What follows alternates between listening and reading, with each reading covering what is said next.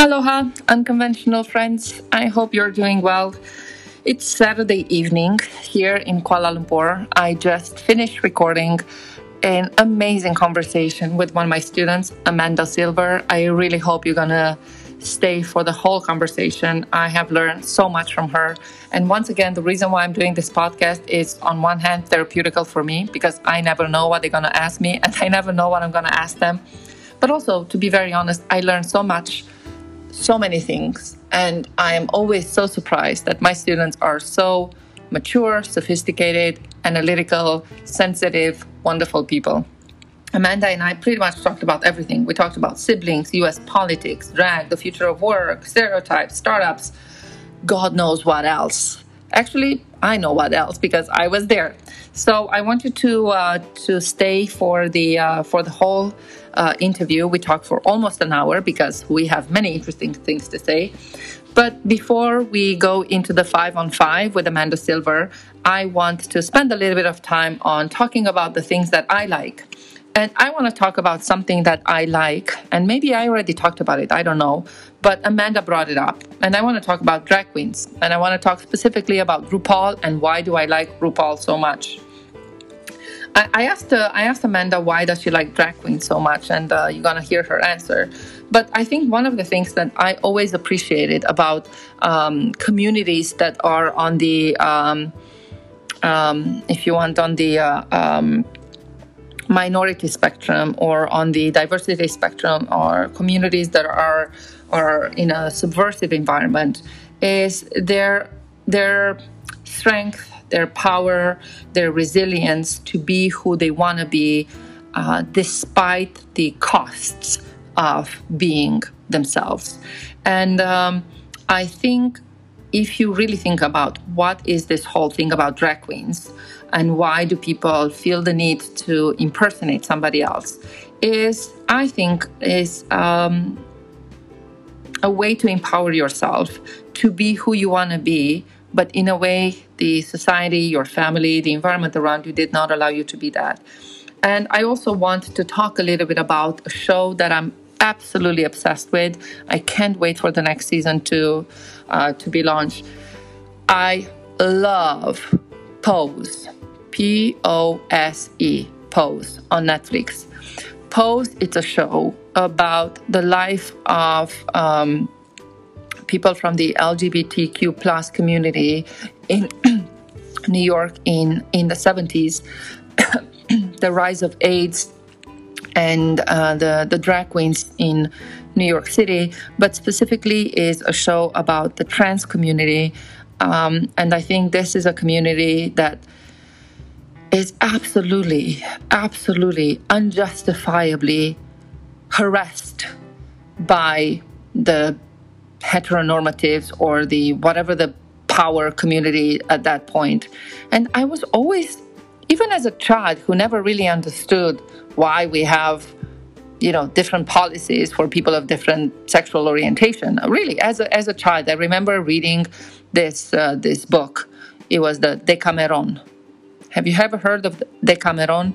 Is um, it's a very, very, very classic uh, Italian um, Italian um, writer. I don't remember the author, but I remember reading in the Decameron about somebody who was transsexual, um, and I think in this case specifically was a hermaphrodite, and the story was beautiful. It was a love story. And I, I, read it with so much joy and I read it with so much interest and so much passion and then at some point later on growing up, I saw a review about it, and, and uh, the reviewer was talking so dismissively about how can we even write about people on the spectrum? How can we even uh, uh, acknowledge their uh, existence? How can we glorify their diversity? And I remember being a, a, a young teenager and feeling very hurt by this lack of I guess, acceptance. So I never really understood.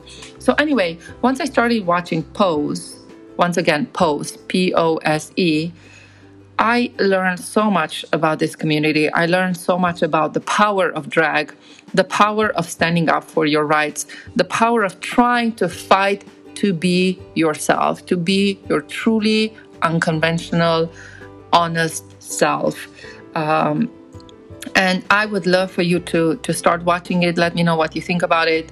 Uh, keep in mind that if you are part of a privileged community right now, the wheels might turn.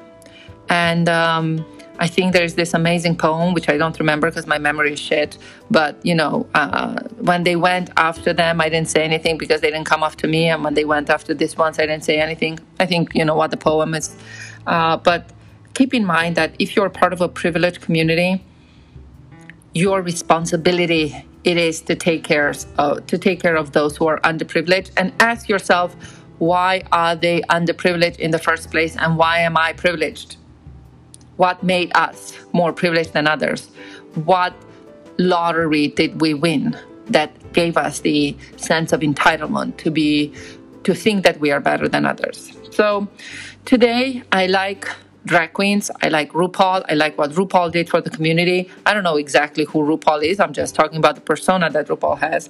And I like so very much Pose. I know it's not a brand new show, but I highly recommend. I think you should watch it during this. Um, uh, this holiday season and maybe take a moment to reflect about why am I who I am and why am I the way I am towards others.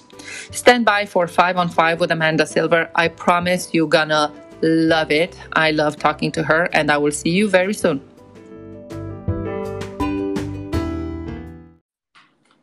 Amanda Silver. Hello, Professor. How are you doing this evening or this morning for me? this day, this year, this something, something, huh? Exactly. I'm, I'm doing great. How are you? I'm doing well, thanks. I'm so excited to be here. I'm even more excited to be here. And I know you just celebrated Thanksgiving, so I want to uh, send you my thanks for being here with me today. Thank you. Well, thank you. Yeah, we had a wonderful Thanksgiving filled with too many animals and too much to eat. So we really. so, um, Amanda, for those of you who don't know you, um, you are one of my MBA students. You're going to graduate, I think, next year if everything is okay. I mean, it has to be okay. Um, and uh, we have known each other for what? About a year now, right? That's right. So, um, for those of you who are just joining us for the first time, this podcast has a more unconventional format. How else? And instead of me doing all the talking and all the asking of the questions, the format of this podcast requires each of us to ask five questions. Uh, so Amanda will have five questions for me. I will have five questions for Amanda. And the great thing is that I don't know Amanda's questions, and Amanda doesn't know most of my questions. Probably the only ones that you know is my intro and my closing question. So, Amanda, are you ready to go five on five with this unconventional professor? Absolutely. I'm super excited. All right. So I'm going to start with my my question to all my guests.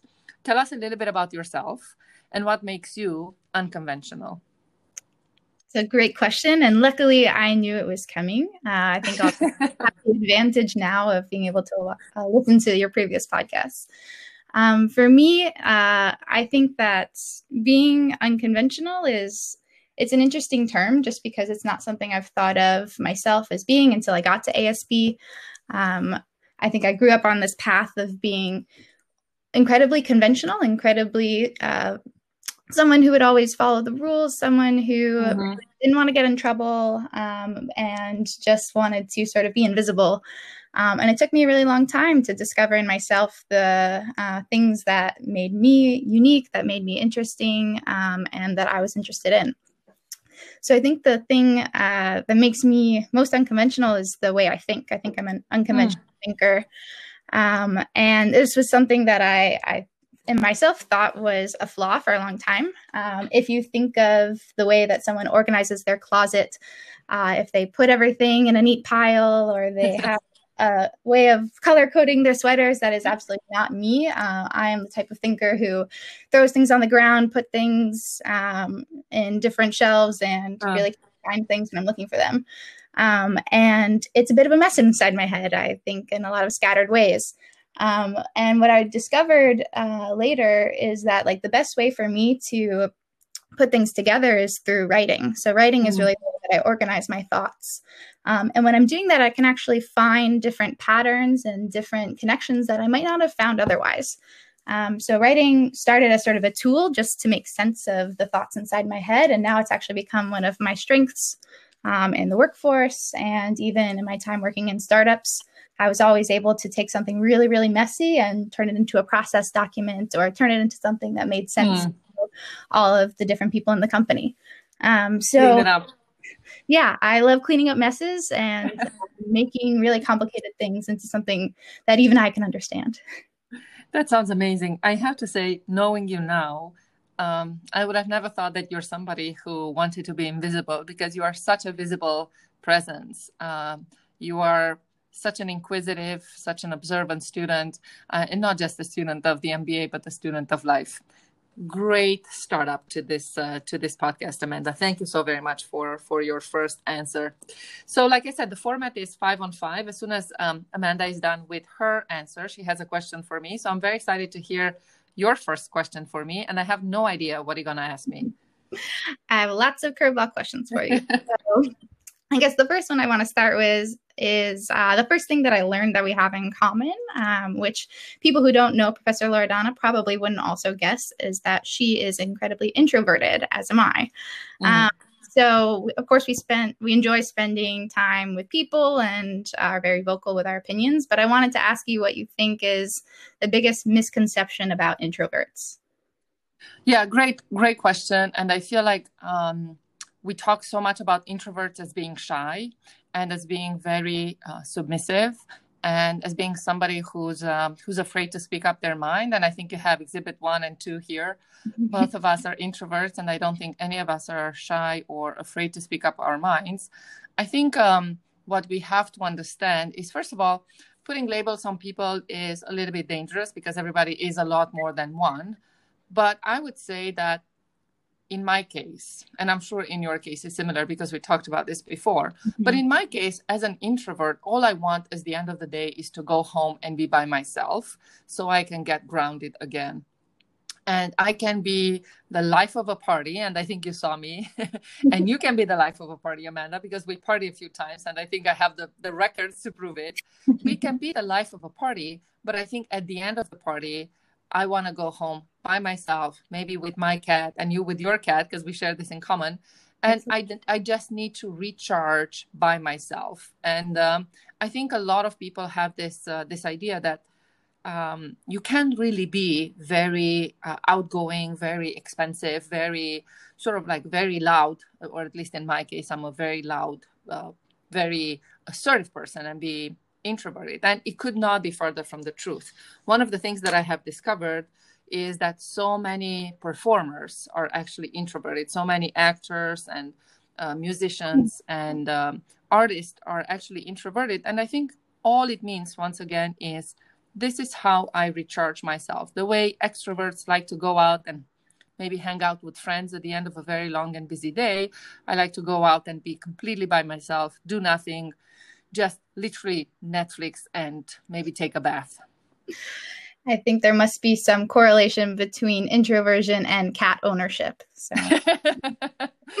you should do a study on that. Perhaps, now, speaking of the things that we have in common, besides being introverts, we also have a very unconventional thing in common, which is we are both obsessed with drag queens.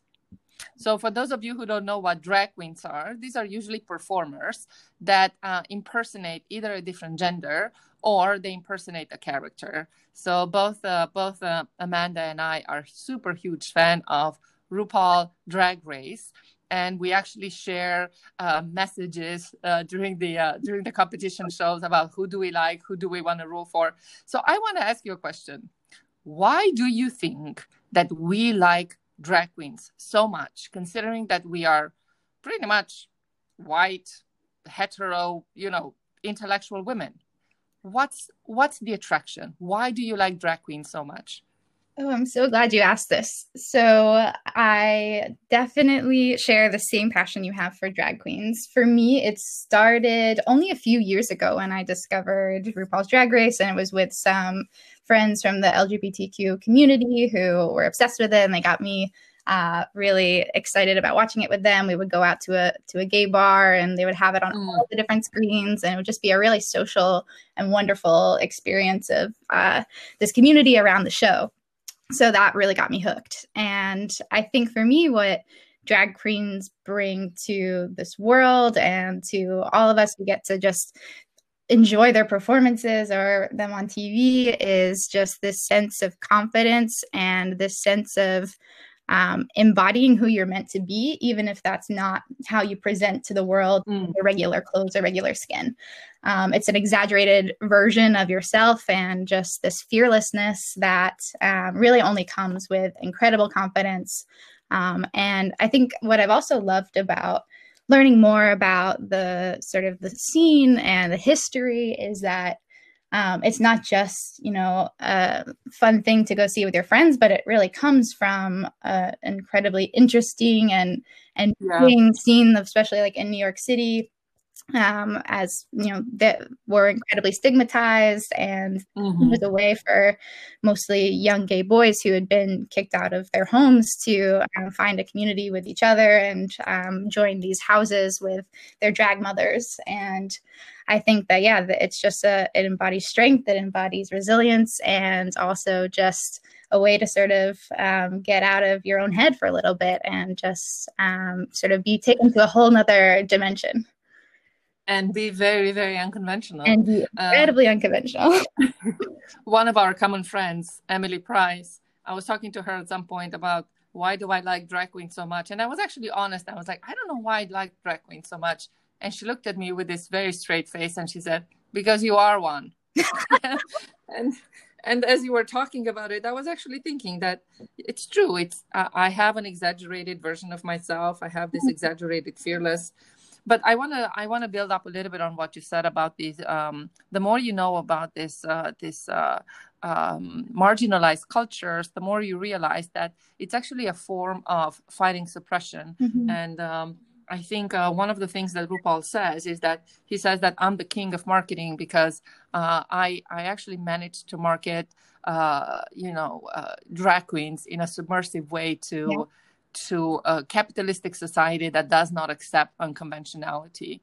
And a lot of these stories are so touching and they are so human. And um, I um, this is not a question for you for the podcast, but I'm sure that you have seen Pose, the mm-hmm. Netflix show.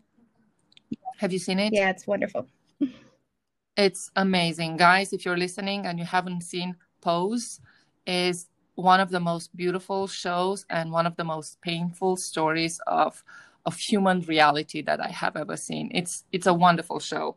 So yeah, you're a drag queen, I'm a drag queen, and like RuPaul says, everybody's drag because we were all born naked, and the rest is drag. I say we need to study him in a marketing class. Either. Oh really? well, no, we need to. He's such a genius. We yeah we have to. We absolutely have to. So speaking of uh, studying and speaking of things that again we have in common it's so funny amanda that you are from united states we met in malaysia we come from very different backgrounds and i feel like we have so many things in common it's ridiculous. So one of the things that uh, once again we share we share a passion for uh, working in startups and we share a passion for for being part of a of a community that it's about to get something started that it's about to create something new. Tell me a little bit about why are you so attracted to this startup culture to this startup universe? What exactly tickles your intellectual and emotional bone when you think about oh yeah i want to i want to join a startup. I want to be part of one. I want to start one Great. And I might ask you the same question because I'm really curious. Okay. What, uh, whether we share the same reasons or um, whether there's something universal. So for me, um, just a little bit more of my background, I studied psychology in undergrad um, and really didn't have a plan for what I was going to do with that. I always just thought that people were really fascinating. Um, people mm-hmm. were everywhere. So if I studied people, then I could probably find a job at some point. Um, and when I was in my senior year of undergrad, I learned about this program called Venture for America, uh, which is a model to help uh, students from uh, universities to find jobs in startups in emerging entrepreneurial ecosystems. So instead of finding a job in New York or DC, where there tend to be um, a lot of talent already going, going to places like Detroit or New Orleans. so I actually was working in Detroit for about four years before I joined ASB. Uh, first as the third employee and first woman at a property management technology startup, and then a autonomous wow. vehicle transportation startup. Um, and this world was completely new to me. Like I had no experience. I had not had like a real full time job before with a salary or anything like that.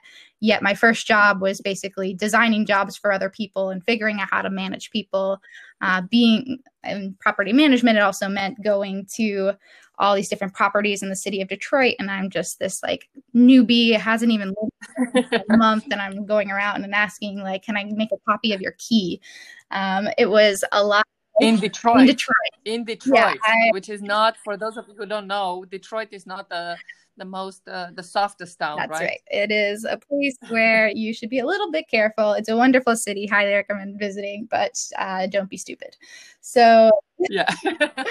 there was definitely uh, i think the whole like attraction for me was just this autonomy that i had and this agency to like no one was really telling me what to do. I did have you know the coo was my boss and he kind of gave me some guidelines but overall it was a all right, Amanda, like here's what we need done. Um, here's a few things to like think about and go off and I'll like talk to you at our next check-in next week.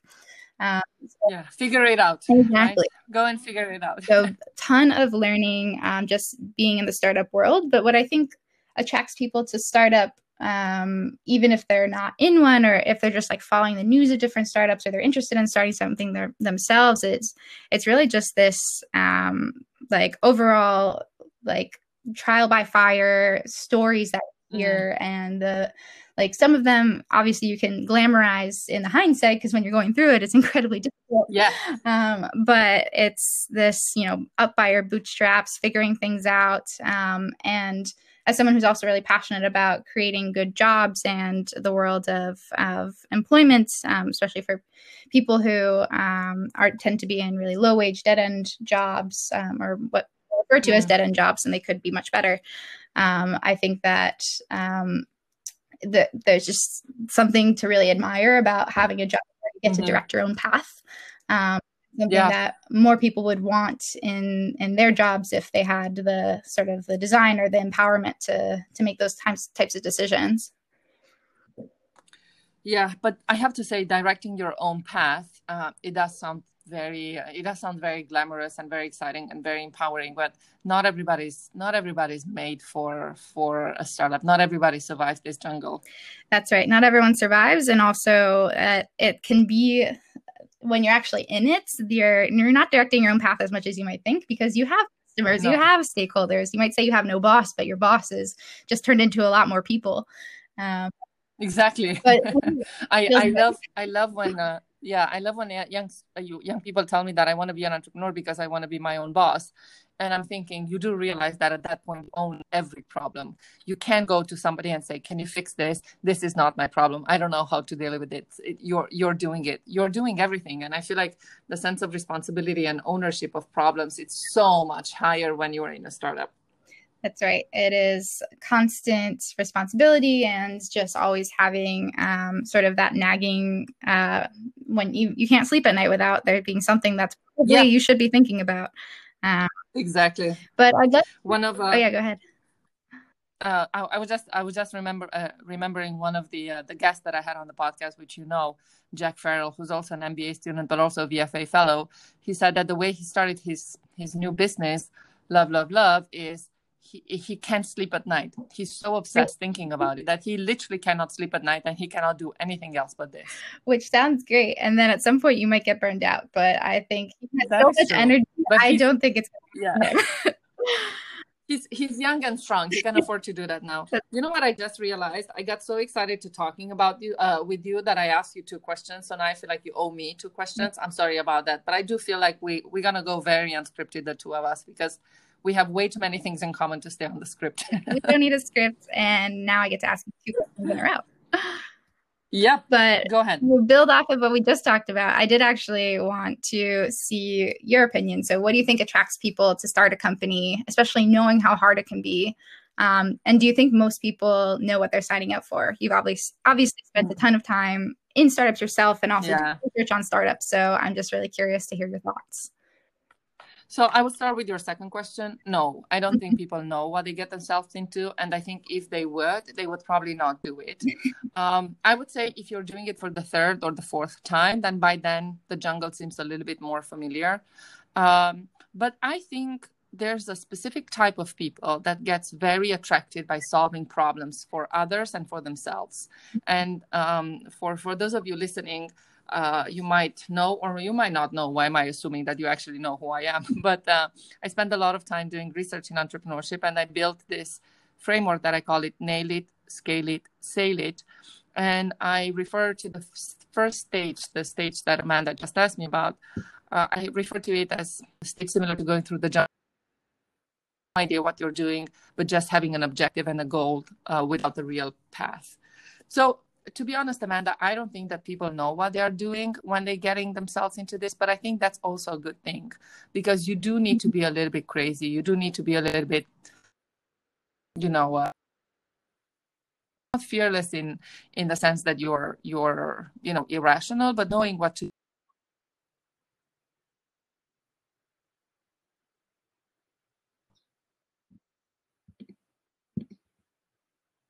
people that love to solve problems for the first time, and I call the nailers. And I think these nailers are people that love to they love to see a problem and solve the problem. Mm-hmm. Whereas I think people like you spend time together, you love to fix a problem that has been probably um, hacked, that has a hacked solution, and you love to come in and and fix it. And I think uh, people like you, who I think there are scalers, they are very, very, very good for companies in a in a scaling mode. These are the very valuable people, believe it or not. I think a lot of people can start something, but not a, a lot of people can scale something. Yep, I definitely am a scaler. And I think that also goes back to um, what I love about startups is like something that, you know, someone like you goes in and they want to get things going off the ground, I like thinking about how we can make it work for, you know, 10 more people, 20 more people, add more customers. Like replication exactly. is what's really cool about um, building a company is just seeing something that you did and now all of a sudden 10 people are, are following that process and it's it's really a power empowering feeling and all of my research what i learned is that actually companies don't fail in a nailing mode the majority of the mm-hmm. companies mm-hmm. fail when they try mm-hmm. to scale and one of my colleagues from mit professor bill Aulet, says that if you use the same behavior that made you successful in the jungle uh, if you use the same behavior when you try to start scaling a company, you're actually going to mm-hmm. fail because you're changing environment. So in my research, I say that scaling feels a little bit like hiking up a mountain. Uh, and obviously, from the jungle to the mountain, it's a very different environment. Yes, it's still an adventure in nature if you really want to be, uh, you know, very specific about it. But actually, the adventure is very different. Um, and uh, yeah, I uh, I could talk about this for forever, to be honest. Um, but I uh, I think that there's a reason why. Uh, a lot of millennials, for example, and a lot of Zs, now Generation Z, are attracted to startups. I think because of this sense of ownership, sense of responsibility, and sense of uh, truly, truly uh, contributing versus being part of a very large, very uh, programmatic system where you're just one of the many, many, mm-hmm. many little wheels uh, that run Absolutely. the company. Your work feels like it has meaning to it when you can see the results in, in your day to day. And I'll just put yeah. in a shameless plug for Professor Loredana's TED Talk, which she talks the framework, oh, and yes. I would highly recommend checking it out. plug it in, plug it in. I just noticed yesterday that I got to 165,000 oh views. I think it's because people don't have a life and they need to do something on YouTube, and probably they ran out of cat cat videos to watch. uh, but yeah, when you ran out of a cat video and you want to learn something, check it out on TED, on TED. It's called Nail It, Scale It, Sail It, or you just type my name. I'm that famous. I'm kidding, guys. I'm not. All right. Uh, like I said, I feel like I, I owe you a, a, question. You can ask me now. You can ask me later. What All right. I'm going to ask you my next question, which is. Um, All right. So I'm going to imagine an alternative universe where ASB never got off the ground. So this is a sad place. Uh, maybe Dr. Zeti never had the idea. Maybe MIT never signed on. Um, but either I, I'm Yeah. really curious. Uh, in this alternative universe where there was no ASB, what do you think you would be doing right now? Um, what would what would you be Oh, doing? Where in the world would you be? I love this question. I actually thought about it just for one second. I don't think Mhm. about what ifs, but I thought about this for a second. And right before signing my my new contract with MIT, I actually started uh, my third startup, uh, and it was called Dress Me. And in 2014, I, I I realized that I was faced with a problem that a lot of my friends had, which is if you want to go online, shopping online, especially for women's clothing, you are overwhelmed by the Mhm. amount of choices. So you could go to Amazon and you could search for a white blouse and you get 15,000, you know, uh, search results. Uh, but then the algorithms for search, I, I think, and I apologize if I'm wrong, but I think a lot of the algorithms for search are designed by men who are very um, prescriptive, right? So white blouse, short sleeves. Now, I don't know about you, Amanda, but women don't buy white blouses with short sleeves. They want to get something cutie, flirty, and light, good for a date. We use very different attributes. So I, I, I kept thinking, I wish I had a solution. I wish I had, I, I, I could go to a place where I could say, dress me for, you know, feeling powerful, uh, having to go from the office to a meeting and then going out. I couldn't find anywhere an answer in this. So I started my own company. I actually hired a couple of uh, very young girls from Boston, uh, which I loved. I loved them. Renee was was one of them, and Emma. Um, and we built it together in my living room. And we had um, uh, an app developer in India, which uh, was one of my students from Indian School of Business. And uh, when I got the offer from MIT, I was actually in the process of finding, uh, you know, um, a VC for my first round of investments. And I have to say, I was very torn for like a minute or so because I was like, okay, I have the opportunity to build my own company, or I have the opportunity to go and build a school. And I said yes to ASB, but Mhm. I, I wish to believe that if I didn't come to ASB, I would have been by now the, the CEO of Dress Me. And it would have been probably in the third round of, of uh, investments, and we would have been one of the most powerful women-led uh, tech startups in United States and in the world. I think How that is like a that? great alternative universe, and we would all love to use that product one day. I know. Now you made me feel a little bit melancholic. I'm like, oh, I could have been like a cool CEO. But I guess I'm a That's cool professor now, huh? Listen, speaking of professors, a little birdie told me that you want to apply for a PhD program. Why do you want to do a PhD? And what do you see in your universe? Not alternative, but in this universe. So why why do you want to pursue more more learning and more education? That is something that I still ask myself, um, but I have a good answer for it. I think it's also especially a strange decision given, you know, with the pandemic, we're seeing higher education really struggling. Uh, people are trying to figure out what is the role of these institutions and why am I going into this path that seems to be having an identity crisis of its own. Um, but for me, I, I actually, so when I started at ASB, PhD was never really on my mind at all. Um, I thought that I would join the program um, and learn. For me, I, I really wanted to just learn the inner workings of capitalism was like my primary goal, which is not typical of an MBA. I wanted to see how managers think. Um, when I was in the workforce, I had been observing all these things that really bothered me, um, especially in the startup community when it came to uh, sort of the gig economy. So a lot of the jobs where we were creating at these startups were for yeah. um, these really unstable, you know, hourly jobs um, where you had to have your own car and all these barriers to entry that, um, you know, without the benefits of healthcare or a stable salary. Um, and same thing with the amount of um, let's call it atomization. So breaking down a job into um, tasks and then assigning those tasks to one person. So basically turning a job into an assembly line, um, the same Henry Ford did. Yeah. Um, but that, as we know, if you're working on an assembly line, that's not a good job. Um, it might be more efficient, but uh, the people on the line are, are just mind numbing work. So I was observing these things Absolutely. and like all these instincts that founders and, and myself had working in the workforce um, to make the jobs more efficient that were actually really bad for workers. Um, so that was part of my decision to join an MBA is I wanted to see why do we have these incentives um, to basically turn work into this um, you know very regimented, very obviously standardized um, and efficient type of task that at the end of the day um, makes people suffer um, and uh, end up paying really low wages that they can't really get by on um, and where where do these instincts come from and um, how can we come up with better solutions to make jobs for people that are sustainable mm. as as human beings so i um yeah.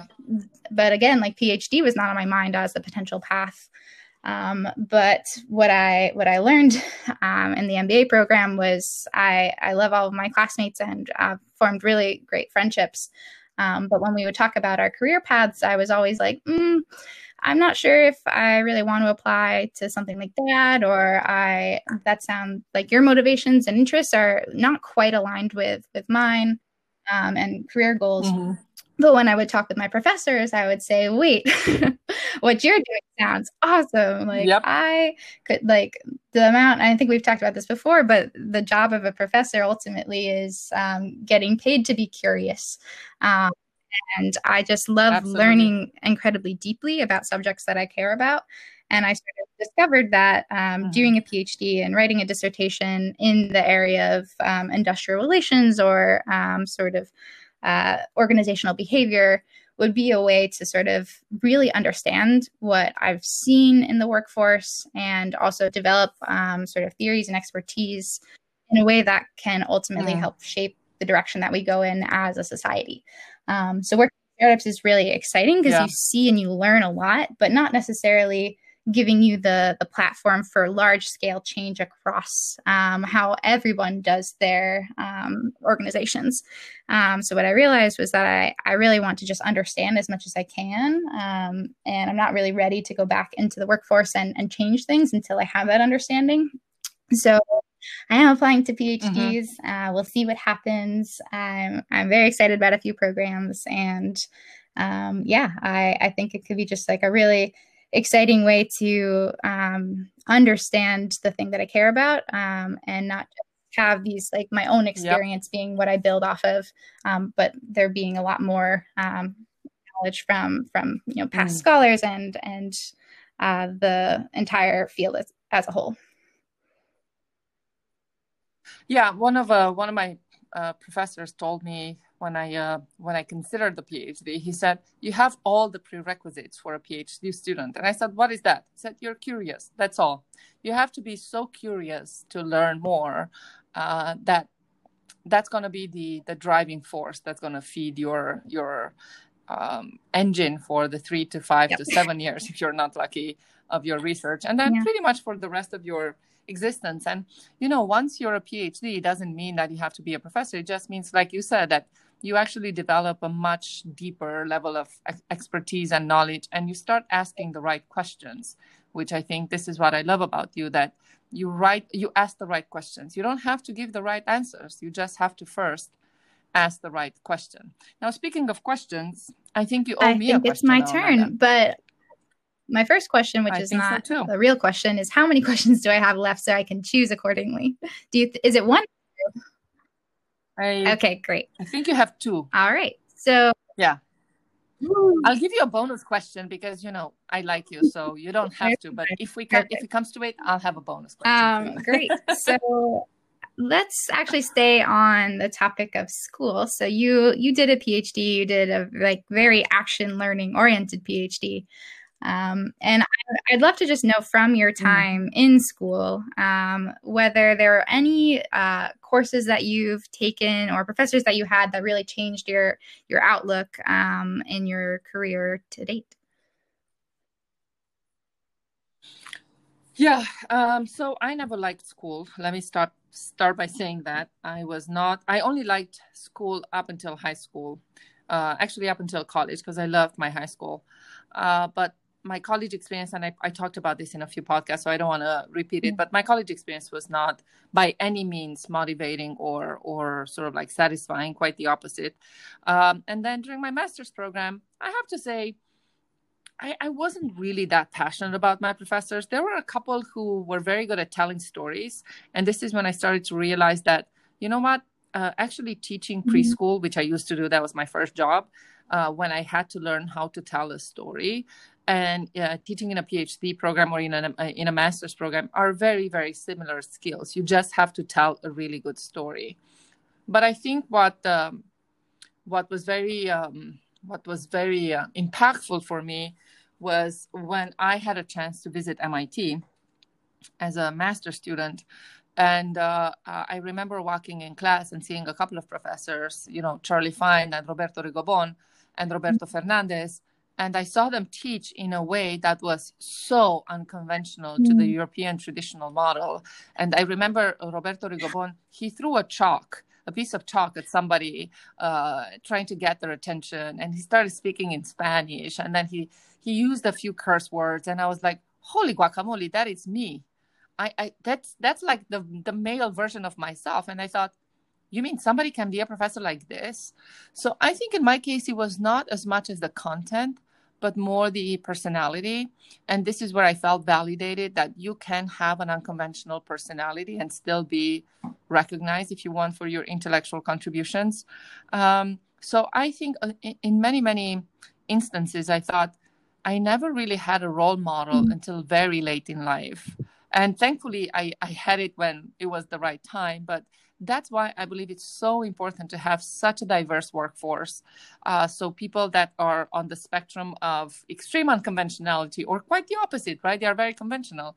They can find somebody who looks like them sounds like them talk like them right? And they they can say i can be this you know? I, I absolutely yeah. I think you touched on something really important which is just um, the ability to find people who share a different walk of life from you but can you can find something that resonates with them um, and just having that sort of variety in the places that you're working or the places that you spend your time can really just like influence you in interesting ways so you can basically uh, sort of discover a path that you might not have other- otherwise discovered um, because someone else has made it work. So why not? Yeah, and it and you feel validated. You know, it feels like oh, you know, my people can do this, and you know, I I have to admit it. I'm I'm privileged. I am white. I'm a white woman, but uh, I didn't I didn't I wasn't raised uh, in a privileged environment, and I I said this many times. But in Europe, you know, being East European, it's you're like you're the blackest black. No offense to any of my my friends, but um, East Europeans were never really considered to be the the the the if you want the um, the right the right nation. So um, in Europe, we probably don't have that much racism mm. as much as we have nationalism. But I was very much raised not. Uh, I was very much raised knowing that I'm not enough knowing that uh, you know my my people my kind are not the right kind and uh, um, going to mit and seeing so many people from so many countries and so many accents and seeing people from turkey and cyprus and bulgaria and you know the the head of the uh, AI department at MIT is from Romania, and I was like, "Oh my God, are you kidding me? People like people from my parts of the world can be this." I just I couldn't believe it. I I mean, and, and, you know I'm I'm so pissed when people talk about you know when when they think diversity is just this makeup that you have to apply on your policies. It's not. It's not. If you don't, if you're a young girl who never saw another girl looking like you in a position of potential power, you will never be able to dream big enough. No, now I got really excited about this. Me too. So when I joined Castle, which was my first job out of out of undergrad, um, I actually was not their original first offer. They had offered the job to um, another one of my friends who, for a few different reasons, ended up turning it down. But one of the reasons was that it was an all white male team. Um, and she said, like, I don't, I don't mm. see myself with them. I don't think we'll get along.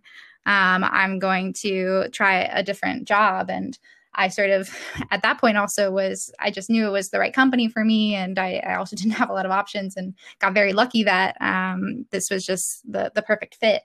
um, and I ended up taking it. But there are there are plenty of people who will turn down a great opportunity just because they don't see themselves at that company and they don't see themselves represented. Um, and it could be a waste for for the company to not let yeah. that happen or to let that happen. Absolutely. I mean, when I went, I, and I, I don't know if I said this enough, but I do want to say it. When I studied in Switzerland, we didn't have one female faculty, at least not in my program. Maybe there were in the entire faculty body, maybe there were two. I don't remember maybe there were two and of course i wouldn't look around and be like yeah i think i want to be a professor. I mean look this one is a professor. When everybody was mm-hmm. in their late 60s was a white man who sat down at the mm-hmm. at the desk and read from a book. So why would i want to be something like that when the model that i had in front of me was so anti antithesis to what i was right? So when uh, when people tell me today that you're such an unconventional professor i say good. You should not expect that everybody looks like that. You should not expect that they are all you know old men sitting from a you know reading from a book sitting in a chair because the truth is they are not. There are men and women and gay and straight and trans and every color in the rainbow mm-hmm. and people that are up and down and you know so yeah expect that. I, I i feel like probably one of the things that really pisses me off besides the the funny part of being unconventional professor when they say oh my god you don't look like a professor. And i'm like maybe it's about time that you stop thinking about that you stop changing your stereotypes that you stop you know thinking that this is the pattern of what Absolutely. somebody i think like. that there should be more professor loredanas in the world and maybe less of the sit in a chair and read out of a book type of professor so and maybe more professors amanda and more professors you know jonathan and more professors shikwiha or whatever that is but i i do think that representation matters and i i i actually had a question for you but um you know, this is my bonus question. I'm going to ask you a bonus question because first of all, this is my podcast, so I can do whatever I want. But we were we were talking the other day about the uh, uh, U.S. elections and the fact that we have the first woman vice president. And I have to say, I mean, I pay taxes in the United States. I'm not a citizen, so please uh, uh forgive me if I dare to talk about, you know, this topic. But I feel like this is such a bullshit. It's 2020, and we make such a big deal that we have a first vice uh, president that it's a female. In 2020, we shouldn't talk about this with so much joy. We should talk about it like, I can't believe that this is happening in the country that is considered itself to be the most right. whatever in the world, open minded in the world. But my question for you would be this. And I know this is my sixth question, but like I said, this is my podcast. I can do whatever the fuck I want. What would you well, do if you were elected president of the United States now and you would start in January 2021? What would be your primary thing on your agenda as a young, smart? Wow, that is a really woman? great question. Um, I let me think about that. So, I let me let me just let me just admit it that somebody asked me this question on a podcast on my podcast. Yeah, and it took me by surprise.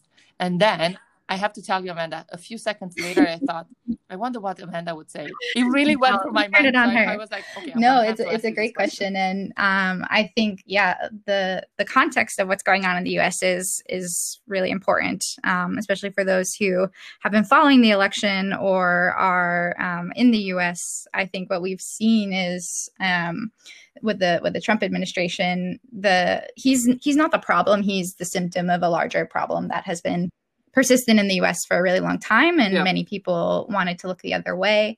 Um, when it comes to just the disenfranchisement of rural Americans, um, what we're even learning now and has been called uh, deaths of despair, which is this growth of suicide rates or death by mm-hmm. um, sort of uh, intoxication, death by um, overdose, um, is, is, plaguing a lot of communities um, yeah. that have have lost jobs, have lost their livelihood, have lost their identity.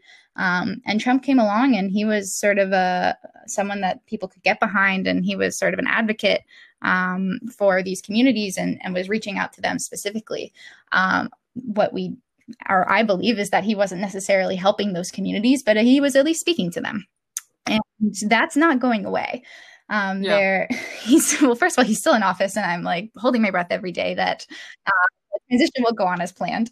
Um, but what I think I'm worried about with the upcoming administration is we'll we'll sort of go back to you know business as usual in a way that still leaves these communities behind. Um, so what I believe that the country needs, I mean, there's there's many things, but um, the the biggest changes for me uh, would be the amount of money and lobbying that comes from sort of big Wall Street and finance interests that um, can sort of reduce the the efficacy of any policies that are meant to regulate big um, you know people who've yeah. in Silicon Valley. Let's oh and yeah, Silicon good. Valley that too. is let's, super important. Um, they are now they're now the big guys. Um, they're not the, like we're the scrappy startups. Don't don't bother yeah. us. They're monopolies. Are you kidding me? No, no, no. They are Absolutely. sailing and I think that you know that is not healthy for our democracy. Um, that's where a lot of um, sort of the the policies get shaped by the people who have the money, and and that is something that we don't get to see as much on the ground. But you can sort of imagine just how how important it is to to please those people.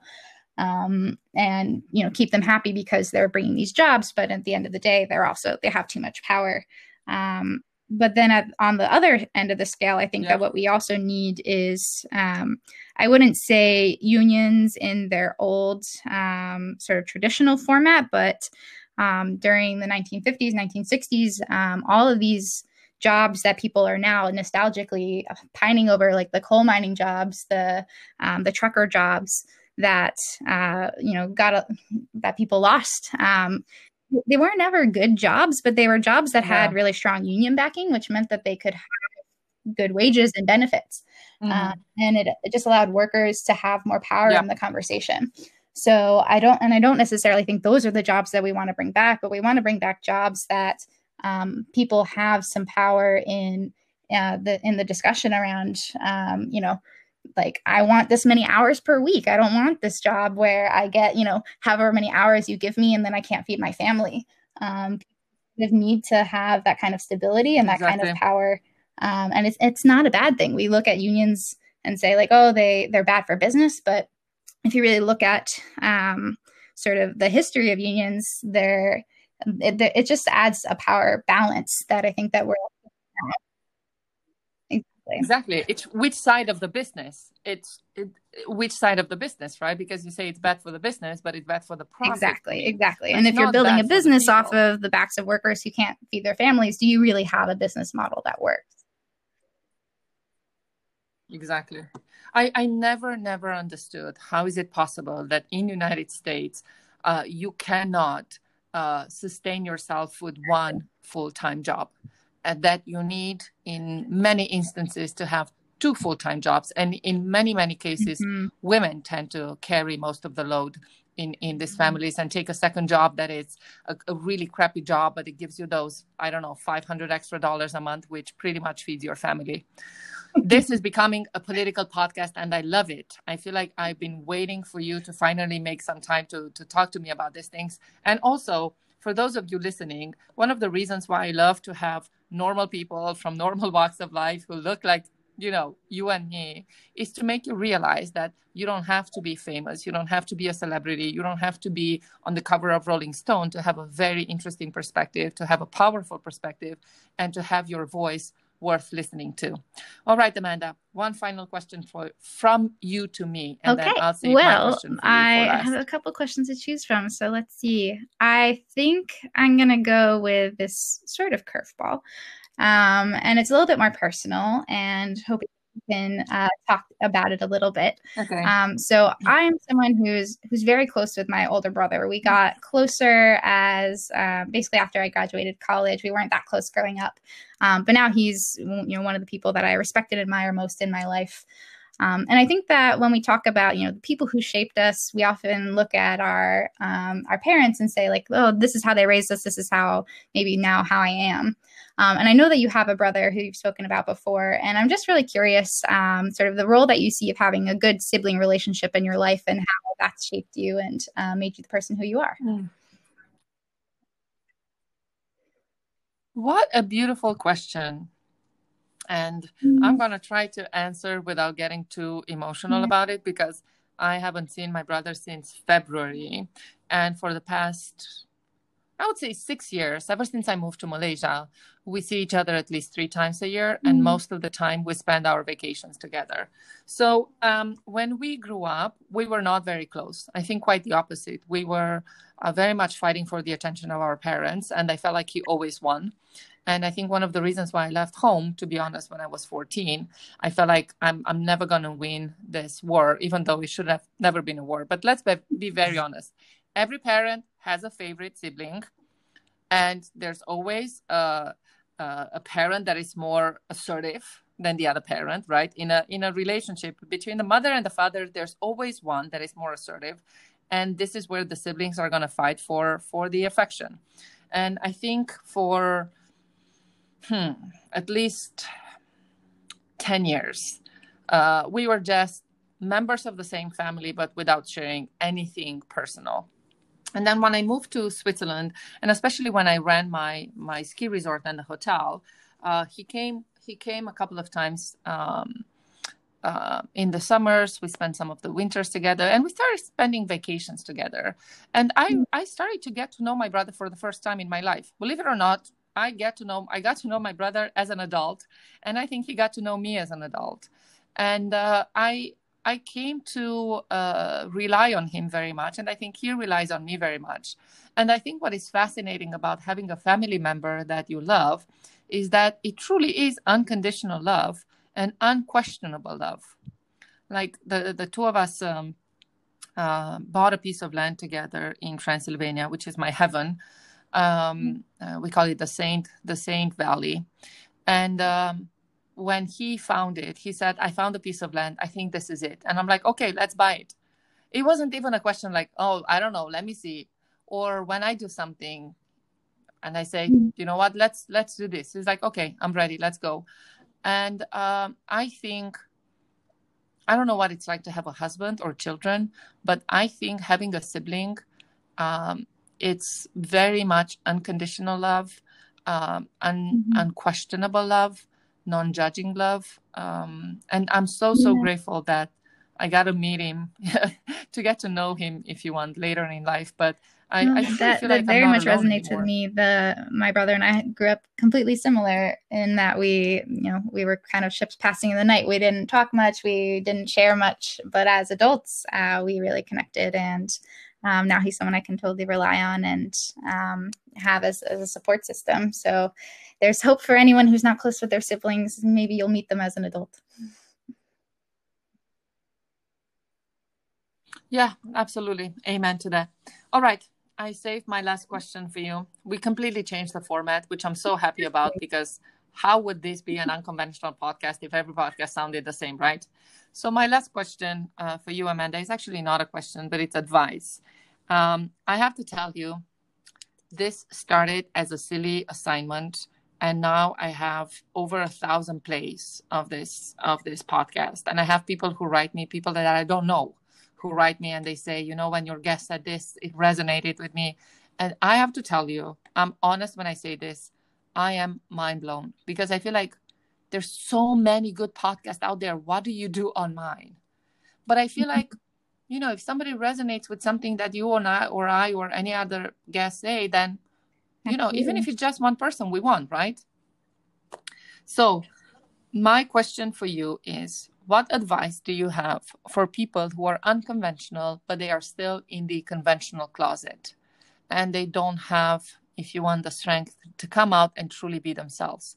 What can we do to Great be truly question. unconventional? Um, and I hate to break it to you on the a thousand views per podcast, but it's only going to keep growing. It's definitely. Yay!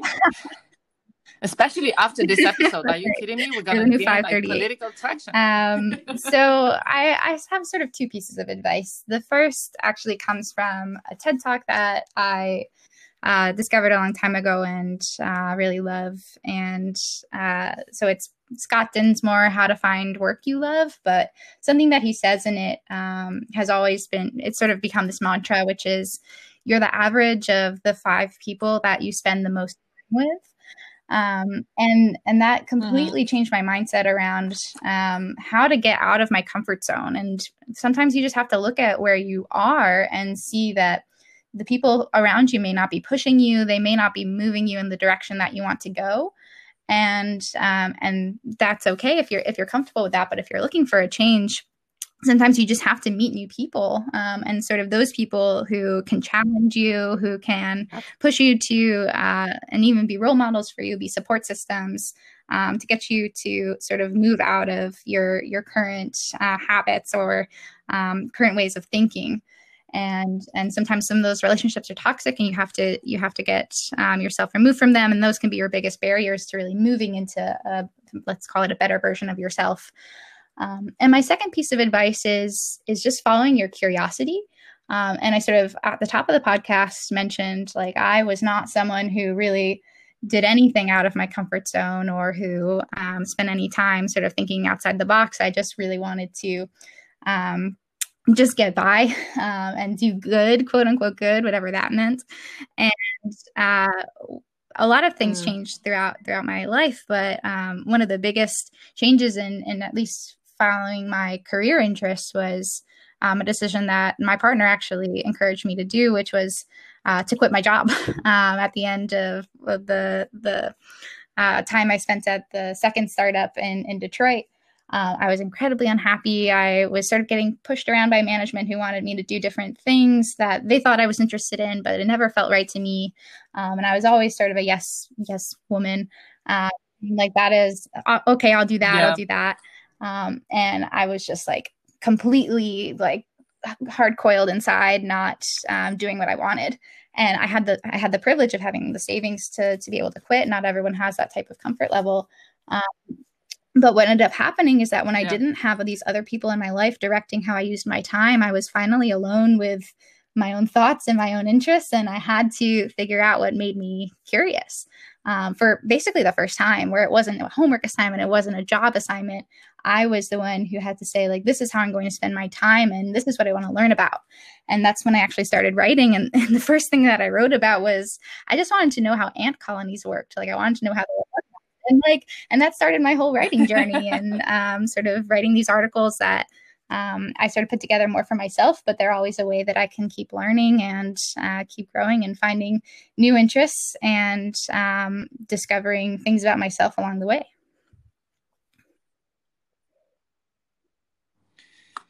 I uh, I took so many notes as you were speaking because um, I recently spoke on one of the mm-hmm. episodes mm-hmm. about breaking up with friends that are not anymore the the people that you want them to be or that you need them to be. And that sometimes you know sometimes it's easier to break up with a romantic partner than it's to break up with a friend. But i think you're absolutely right. I think if the five people that you constantly surround yourself with uh, are not anymore the people that push you the people that make you curious or the people that bring the best of you then maybe you need to change the circle of friends. Now i have to say i hope that you will always stay in my circle of friends. Um, once again evidence that you are extraordinary and highly unconventional. I think the world of academics would be so, so, so lucky to have one of you, uh, one like you, you specifically in, in our ranks. I would be honored to call you my colleague. I'm honored to call you my student right now. Thank you so very much for being on the Five on Five on the Unconventional so Professor much. podcast, Amanda Silver. Uh, stand by, everybody, for the lesson of the day. Even though I have to say, after this almost hour with Amanda, I'm not really sure that I can teach you anything.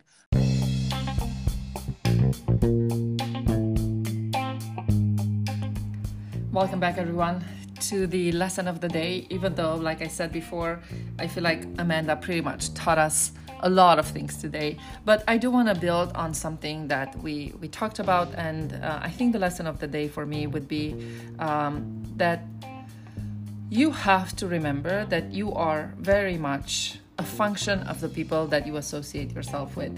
Um, Darren Hardy uh, is an American writer. He said, The people you associate with determine, can determine up to 95% of your success or failure in life. Now, that sounds to me like a massive, massive responsibility. But I want to talk a little bit about breaking up with friends. I know, very unexpected subject in the in the lesson of the day. But um, Amanda said that you're the average of the five people you surround yourself with, and I remember as a child, my mother always telling me. I don't want you to be friends with that girl, or I don't want you to be friends with that boy. She's not going to teach you good things. And I always thought, ugh, that's such a judgmental thing to say. Uh, but the truth is that sometimes the, the people that you surround yourself with will be the people that will um, will probably uh, validate fears and they will be the, the, the voice of the um, uh, inner saboteur, like RuPaul says, since Amanda and I talked about RuPaul, RuPaul talks about having an inner saboteur, somebody who will always tell you you're not good enough. And in his case, the voice is somewhere in yourself. But what I experience in my life is that you can sometimes surround yourself with people that are becoming that saboteur. I remember I was in college and um, I, uh, I wasn't really cool at all. I'm, I'm not cool now, let's be very honest, but back in college, boy oh boy, was I a nerd. And somehow I became the object of attention of the most popular girl in, um, in my program. And I never really understood why she wants to hang out with me. And then I realized when we were hanging out together, she would always introduce me as this is my very smart friend. And uh, don't look at her because she's very smart. And I, I don't know exactly what to make of that. I was like, hmm, so I, I guess I'm not fashionable. I guess I, am not good looking, uh, but I'm smart, so this is what validates me. Uh, but then I realized that actually she was using me as a validator to herself. And uh, at some point, a few years later, uh, I, uh, I sort of I, wrote her a letter and I said, I think we need to break up. I think this friendship is not good for me and I, I, I don't want to be who you want me to be in your life. And she was like, You don't break up with friends. And I was like, well, I guess I do. Watch me.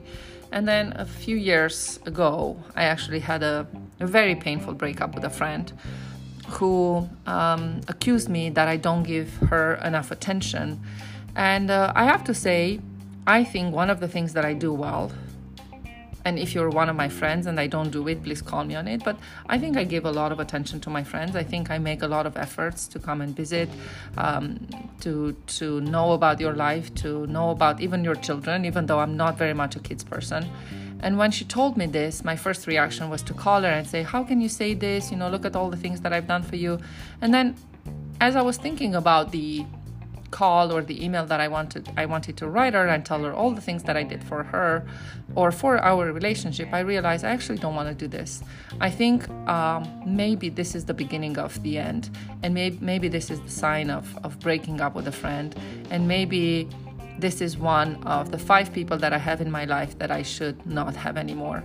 And breaking up with a friend, I think it's even more painful that, than breaking up with a partner uh, because friends go way beyond romantic interest and i think we invest in friends a lot more than we invest in in you know romantic relationships that come and go but uh, it took me a lot of emotional maturity to realize that sometimes people grow out of, of our, out of interest and sometimes people grow out of their common path and uh, yeah sometimes you are not one of the five people that i need in my life and it might sound very selfish and self-centric but guess what I have to be self centric. I have to be selfish. At the end of the day, it is very much my life.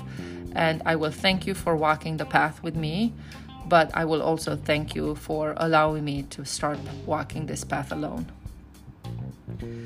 So, yeah, having people directing your life, like Amanda said, sometimes it's good if the people are good, sometimes it's bad if people are directing you in a very, very wrong direction. So, if you are in a friendship relationship with somebody and you feel like they should not be part of the five people in your circle or the 10 or however many people you have, I think it's okay to break up. This was the lesson of the day with your unconventional professor. Thank you so very much for tuning in once again for one of the episodes. Um, and uh, I guess I will see you when I see you. Class dismissed.